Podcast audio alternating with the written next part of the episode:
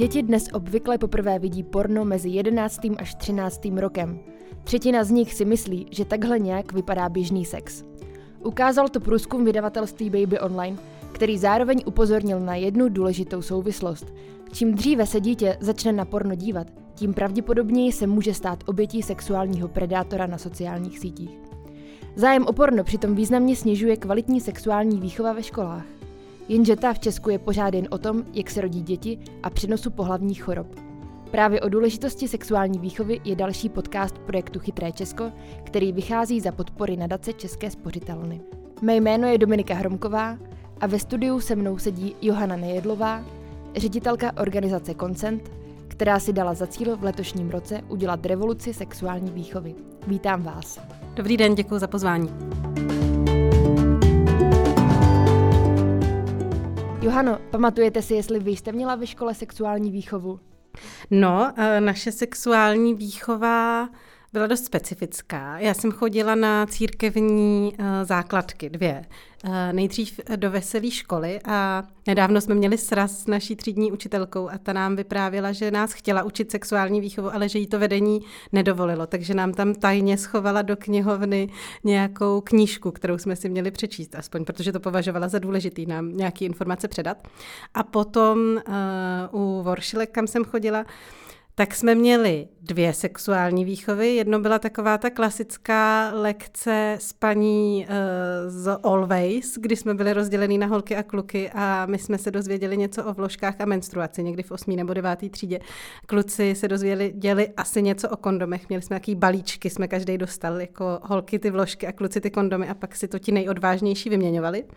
A pak jsme měli ještě hodiny náboženství, ve kterých probíhala uh, taky jaká taká sexuální výchova a tam jsme se dozvěděli, že vlastně do svatby je cokoliv od pasu dolů, eh, jako ne, ne, absolutně tabu. Náš třeba pan učitel z biologie tak nám pouštěl videokazety, které většinou končily tím, že se hlavní hrdina nebo hrdinka nakazil nějakou pohlavní chorobou, takové ty strašáky. Pak si taky pamatuju, že s námi teda probíral menstruaci i masturbaci, ale na, nám to bylo vlastně v těch 13 letech docela trapný. A navíc jsme spoustu těch věcí už znali z časopisu Zbravíčka. Tak jsem se chtěla zeptat, uh, jestli vůbec uh, dnešní děti stojí o to, aby to s nimi ve škole učitelé probírali.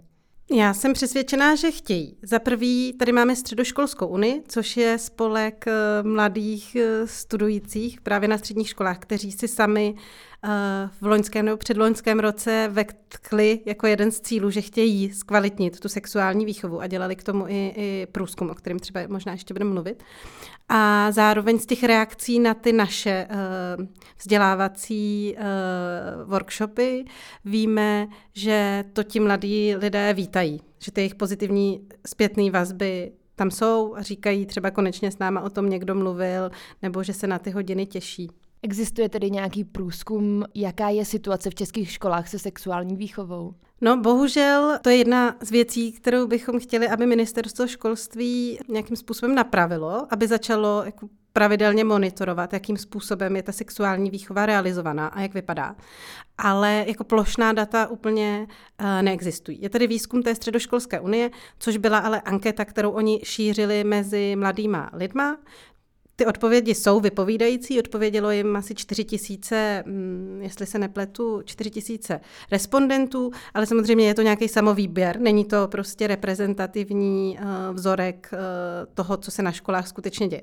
A tady ten výzkum hlavně říkal, že Uh, mladí lidi nepovažují školu za důležitý zdroj informací o sexu. Ty informace mají především z internetu nebo od svých vrstevníků a, škola a rodiče byli až na posledním místě. A pak eh, zjistili, že ty témata, která se ve škole učí, jsou, jak už jste zmiňovala, ochrana před pohlavně přenosnýma chorobama a mm, ochrana před početím, ale nejsou tam další důležité věci. A ze všech možných odborných zdrojů, který dávají, um, dávají guidelines k tomu, jak by sexuální výchova měla vypadat. Víme, že by neměla uh, strašit a měla by dávat právě komplexní informace, aby se ti mladí lidi dokázali sami informovaně, zodpovědně rozhodnout o tom, kdy a jak chtějí mít uh, první sex.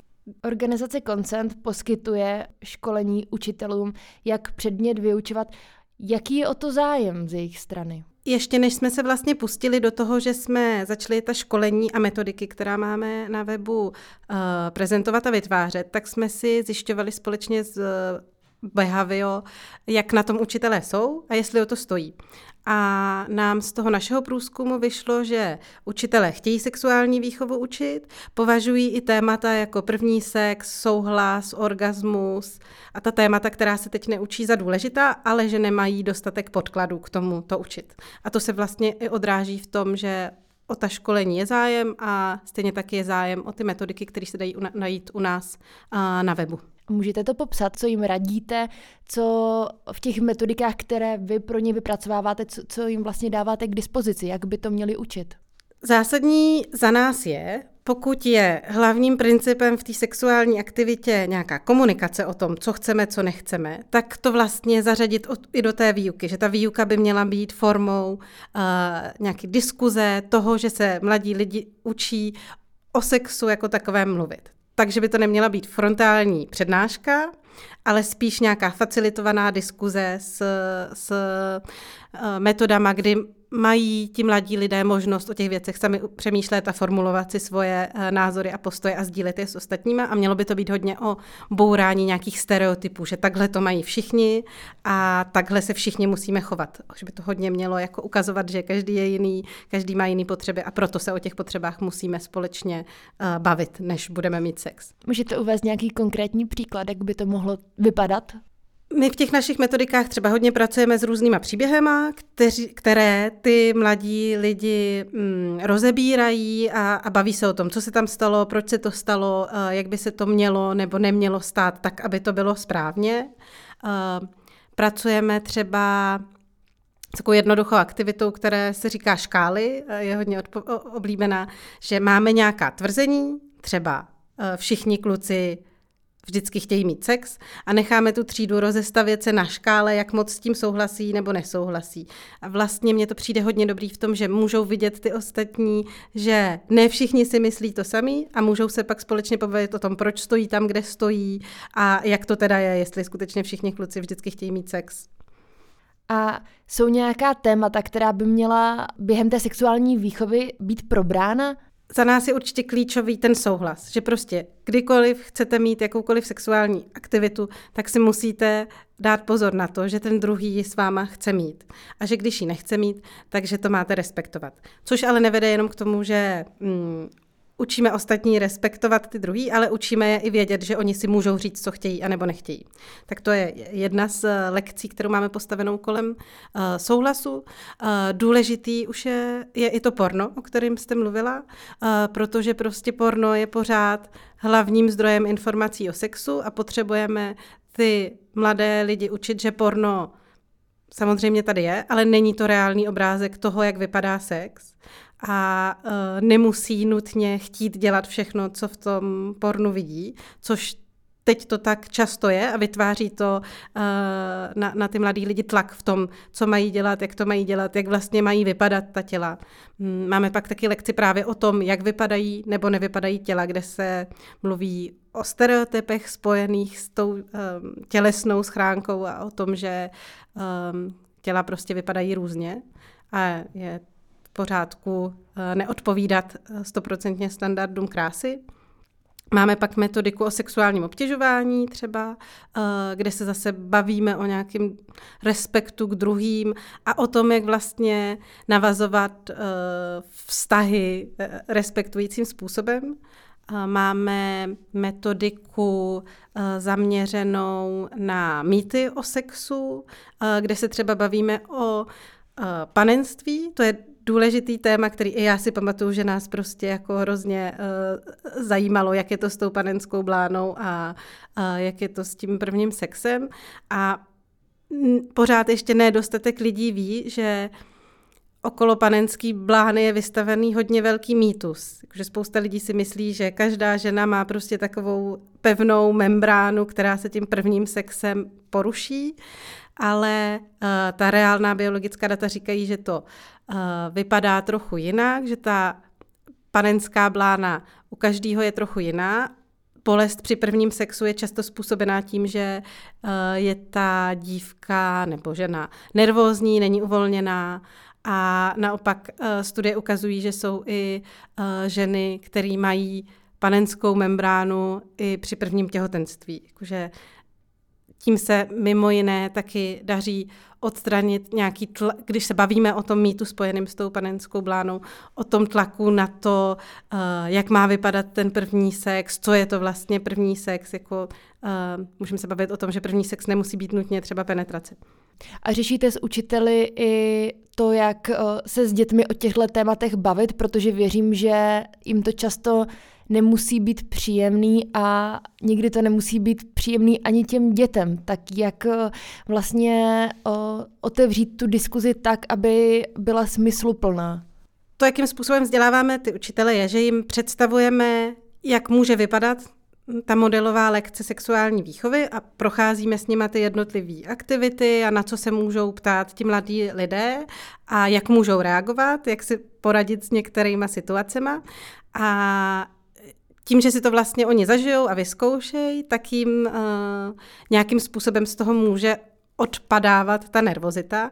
Zároveň jim vždycky říkáme, že je dobrý tu třídu předem upozornit na to, že ta hodina sexuální výchovy bude probíhat, probíhat a říkáme, že je úplně normální třeba říct, že um, se taky cítí jako nejistí o tomhle tématu mluvit, ale a že je to normální a že proto se teď o tom bavit budou společně, aby z tohoto ta nervozita jako opadávala. Hlásí se vám spíše mladší učitelé nebo i starší, protože já předpokládám, že eh, to bude zajímat právě eh, spíše ty mladší, možná liberálnější, že naopak jako konzervativnější učitele budou uh, mít s tím trochu problém, že jim vlastně témata jako genderová identita, souhlas v sexu a podobně moc neříká, protože přece jenom, co si budeme povídat, můžou si ten souhlas v sexu představit třeba tak, že bude pak jako po páru chtít někdo podepsat nějaký papír. No samozřejmě, jako hlásí se nám lidi, kteří už mají trochu nějakou předznalost toho tématu a přijde jim to uh, důležitý a chtějí to učit. Takže jako je to nějaký specifický výběr, ale rozhodně to neznamená, že by všichni ti učitelé byli jako hodně mladý, nebo že by to byla, byly jenom ženy. A ani to neznamená, že se všichni na všem shodnou. Vlastně na tom um, školení i jako probíhá nějaký objevování těch témat a odhazování některých stereotypů, který přirozeně i ti vyučující občas mají. Jsem zapomněla říct důležitou věc, která podle mě musí být tý sou, součástí té sexuální výchovy a to je, že nevycházíme z toho, že všichni chtějí mít heterosexuální vztahy, že by ta sexuální výchova vždycky měla být neheteronormativní, protože v té třídě statisticky vždycky bude někdo, kdo mm, je, je gay a Eh, je potřeba je v tom vzdělávání do toho zahrnovat, protože i tihle lidi budou mít sex a měli by ho mít bezpečně. Taky možná k tomu ještě doplním o další téma a to je hledání vlastní identity sexuální, protože jsem právě o, minulý týden byla na reportáži ve škole o, v Pražské základní škole Solidarita, která sexuální výchovu vyučuje a když jsem se tam bavila s dětmi, tak právě zmiňovali, že dvě témata, které, která je nejvíc baví v sexuální výchově, tak to jsou LGBT plus komunity a právě ta sexuální identita. My třeba jako se specificky nevěnujeme těmhle tématům, protože na to jsou tady jiné organizace, které jsou na to mnohem větší experti, ale naopak nám přijde důležitý to prostě zahrnovat jako běžnou součást všech těch diskuzí. Bavíme se o, o sexu a bavíme se o tom, že ho jako může mít i dvě holky spolu, i, i, dva, i dva kluci tedy nemít třeba na to samostatnou hodinu, ale o, například, když se probírá ta pornografie, tak zmínit právě i to, že o, to každý může mít o, přesně, jinak, přesně že, tak, že to jako... nemusí být záležitost jenom heterosexuálních lidí. Brát to, to jako sou, součást uh, toho, že prostě sex spolu nemají vždycky heterosexuální uh, lidi. A mně to přijde jako v něčem možná vstřícnější pro ty lidi, kteří uh, jsou queer, že to není jako vytknutý před závorku jako něco special, ale bereme to jako mm, něco jako běžného, protože to běžný uh, je. Jestli učitelé se k vám hlásí, myslím tím, uh, co, co vyučují u nich na škole, jde spíše o učitele biologie nebo občanky? Jsou to vyučující většinou společenských věd a vyučující uh, biologie, ale bývají tam i třeba jako učitelé, který učí, tříd, jsou to třídní učitelé a vezmou si tu sexuální výchovu třeba do třídnických hodin. Nebo my se setkáváme s tím, že tu sexuální výchovu podle těch metodik, co máme, třeba učí vyučující, kterým to přijde důležitý ve chvíli, kdy jdou suplovat, protože to je něco, co tam můžou přinést a, a vyplnit smysluplně uh, tu hodinu, kterou dostali k dispozici.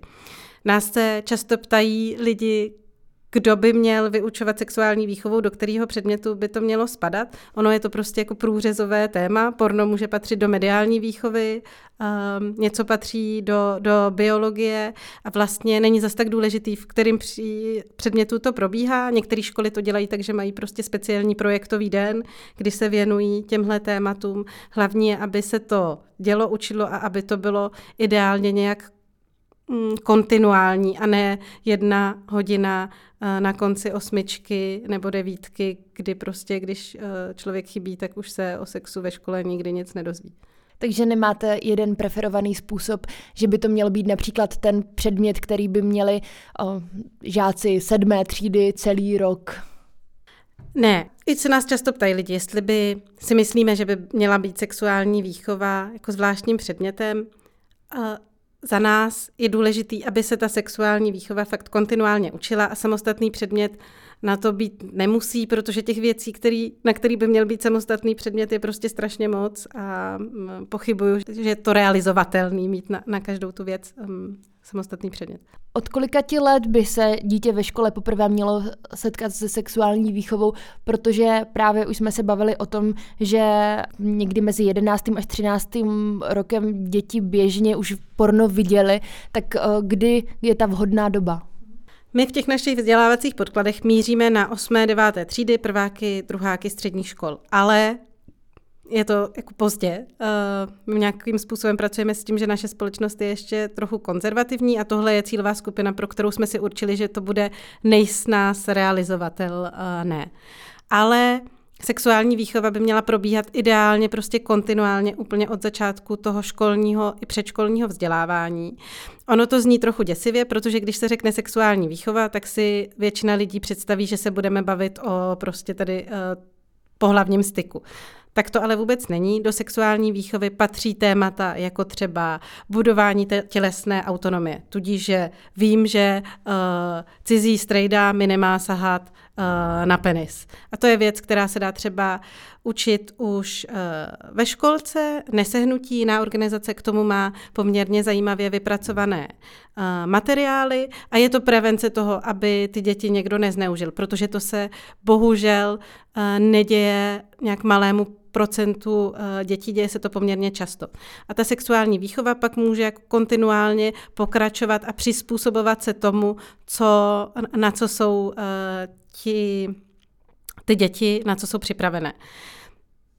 Realita je ale taková, a spousta lidí si ji nechce přiznat, že prostě sedmiletí děti vědí, co je sex a pokud my chceme, aby měli kvalitní informace, tak se je mají dozvědět od někoho, kdo jim je kvalitně předá, líp než jejich spolužák, který to ví od svého staršího bráchy, který to vykoukal někde uh, v pornu. V těch třeba skandinávských státech se prostě o tom, jak se dělají děti, uh, prostě dozvídají uh, lidi kolem šestého roku těch vzdělávacích institucí, protože je důležité, aby ty informace dostaly prostě kvalitně, nikoliv jako zkresleným způsobem. Zároveň i o tom pornu by se v ideálním případě měli dozvědět dřív, než ho uvidí, my třeba učíme rodiče, jak tady to předávat, nepracujeme zatím v tomhle ohledu se školama, protože uh, víme, že ty reakce malých dětí, který narazí na to porno, protože mají telefon, kde si chtějí něco stáhnout, vyskočí to na ně, nebo jim to ukáže nějaký jiný kamarád, který na to někde přišel, bývají dost často prostě jako vyděšení, nevědí, co si s tím počít. A když jim dopředu někdo jako trochu představí, o, o co jde a že takhle reálně fakt neznamená, že tady to musí, budou muset někdy v dospělosti dělat, tak třeba se s tím můžou prostě líp vyrovnat. A prostě čím víc informací mají, tím to pro ně může být míň nepříjemný ta, ten, to setkání s tím. Taky možná je to jenom můj pocit, ale když jsem třeba právě tu statistiku o tom, o, v jakém věku se běžně děti už s pornem setkávají, když jsem to řekla pár rodičům, které znám, tak všichni na to reagovali, no moje dítě určitě ne. Tak si říkám, jestli pořád u nás, o, u těch rodičů nepřetrvává to, že je to tabu, a že se o tom tématu spíš bavit nechtějí a spíš ho u těch dětí ignorují, než že by opravdu si s ním promluvili. Ano, spousta rodičů má pocit, že jejich dětem uh, se tohle stát nemůže, že oni se na to dívat nebudou a třeba ani neví, jak otevřít ty debaty a konverzace o tom, protože s nimi je nikdo ne- nevedl, uh, tak je to pro ně nepříjemný a radši uh, předtím zavírají oči. Ale my jsme třeba vydali knížku, děti to chtějí vědět taky pro rodiče a prodalo se jí za půl roku zhruba pět tisíc výtisků už, z čehož já mám silný pocit, že čeští rodiče si uvědomují, že je to důležitý téma, který by řešit měli. Taky v Česku v poslední době rezonuje několik kaus týkající se sexuálního obtěžování. Zmíním tady například exposlance Dominika Ferryho, který nyní stojí u soudu, je obviněný za znásilnění a pokusu o něj.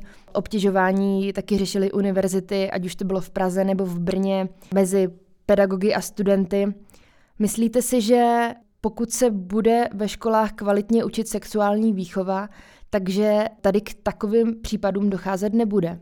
Já jsem o tom přesvědčená, protože jinak by uh, ta práce, kterou dělám, nedávala smysl. Já jsem přesvědčená, že čím víc lidí ví, co je to sexuální násilí, že se vůči němu můžou vymezit, hledat pomoc a že se ho nemají do, dopouštět, protože to ostatním ubližuje, tak uh, tím míň se toho bude dít, anebo aspoň tím dřív se podaří ty případy vyřešit a nebude se to třeba dál eh, reprodukovat, protože je potřeba těm lidem, kteří z toho dopouštějí, nastavit včas mantinely, aby věděli, že si to nadále dovolovat nemůžou. Samozřejmě je naivní představovat si, že se někdy ocitneme ve společnosti, kdy se nebude dít vůbec žádný sexuální násilí, ale můžeme výrazně přispět k tomu, aby ho bylo míň. Máte odezvu od učitelů? Máme. My, jsme, my si pravidelně sbíráme zpětnou vazbu e, na všechny naše vzdělávací programy a hrozně často je pozitivní pravděpodobně může být nějaká negativní, ale eh, nějaká výrazná se k nám nedostala. Často píšou, že to ty studující skutečně zajímalo, že to ocenili, že odcházeli s tím, že si z toho odnesli něco poučného a, a že jim to přišlo důležitý. Takže já bych chtěla povzbudit všechny vyučující, aby se do toho pustili, protože uh, je to něco, co jim může přinést i nějaký, jako krom toho, že předají důležité informace, i kladný body v těch třídách. Jednáte s ministerstvem školství. Co konkrétně chcete, aby uh, změnilo? My máme teď eh, na našem webu petici, eh, která teda není úplně konfrontační, spíš chceme tomu ministerstvu školství ukázat, že to je skutečně něco, o co veřejnost stojí, protože už v minulosti tady bývaly poměrně silný tlaky na ministerstvo školství, aby se sexuální výchova spíš z těch škol um, odstraňovala. A my přitom víme, že většina jak rodičů, tak i těch mladých lidí chtějí, aby ta sexuální výchova ve školách byla. A chceme po ministerstvu, aby právě pravidelně monitorovalo, jak ta sexuální výchova probíhá a jak vypadá. A chceme, aby vyučujícím poskytli k tomu nějakou metodickou komplexní podporu. Protože já vím, že toho vyučující mají hodně, vypracovat si kvalitně sex, hodinu sexuální výchovy není jednoduchý, obzvlášť když k tomu prostě v současné době v češtině je hodně málo podkladů. Nám v rozhovoru pro aktuálně CZ pan ministr Baláš přislíbil, že ty podklady vypracuje. Máte od ní tuhle reakci? Ano, na schůzce, co jsme měli, zmiňovali, že se k tomu chystají a že by velmi rádi něco podobného vytvořili, tak eh, doufám, že se to stane brzo. Zároveň teď probíhá revize rámcových vzdělávacích programů, v rámci které eh, se tomu tématu experti a expertky jaký budou věnovat a naše zástupkyně v jedné té skupině k té revizi teď nově je, tak doufám, že tam bude dost prostoru pro to, tu sexuální výchovu lépe vyspecifikovat v těch rámcových vzdělávacích programech. Ona tam už teď nějakým způsobem vepsaná je, ale je to tak, že když školy chtějí... Když... To je to, jak jsme se bavili na začátku, že to vyřeší právě rizikem pohlavních chorob a možná antikoncepcí. Přesně tak, no. A samozřejmě, když chtějí, a já vím, že tady jsou školy, které to považují za důležitý a věnují se tomu, tak pak mají prostor se tomu věnovat komplexně. Ale bychom chtěli, aby v ideálním případě to bylo jako ve všech školách a když to bude specifičtěji popsané v těch rámcových vzdělávacích programech, tak je pravděpodobný, že víc škol k tomu přistoupí skutečně jako uh, smysluplně. Já vám moc děkuji, že jste přišla do podcastu pro projekt Chytré Česko, který vychází za podpory nadace České spořitelny. Děkuji moc za pozvání a přeji hezký den vám i posluchačům.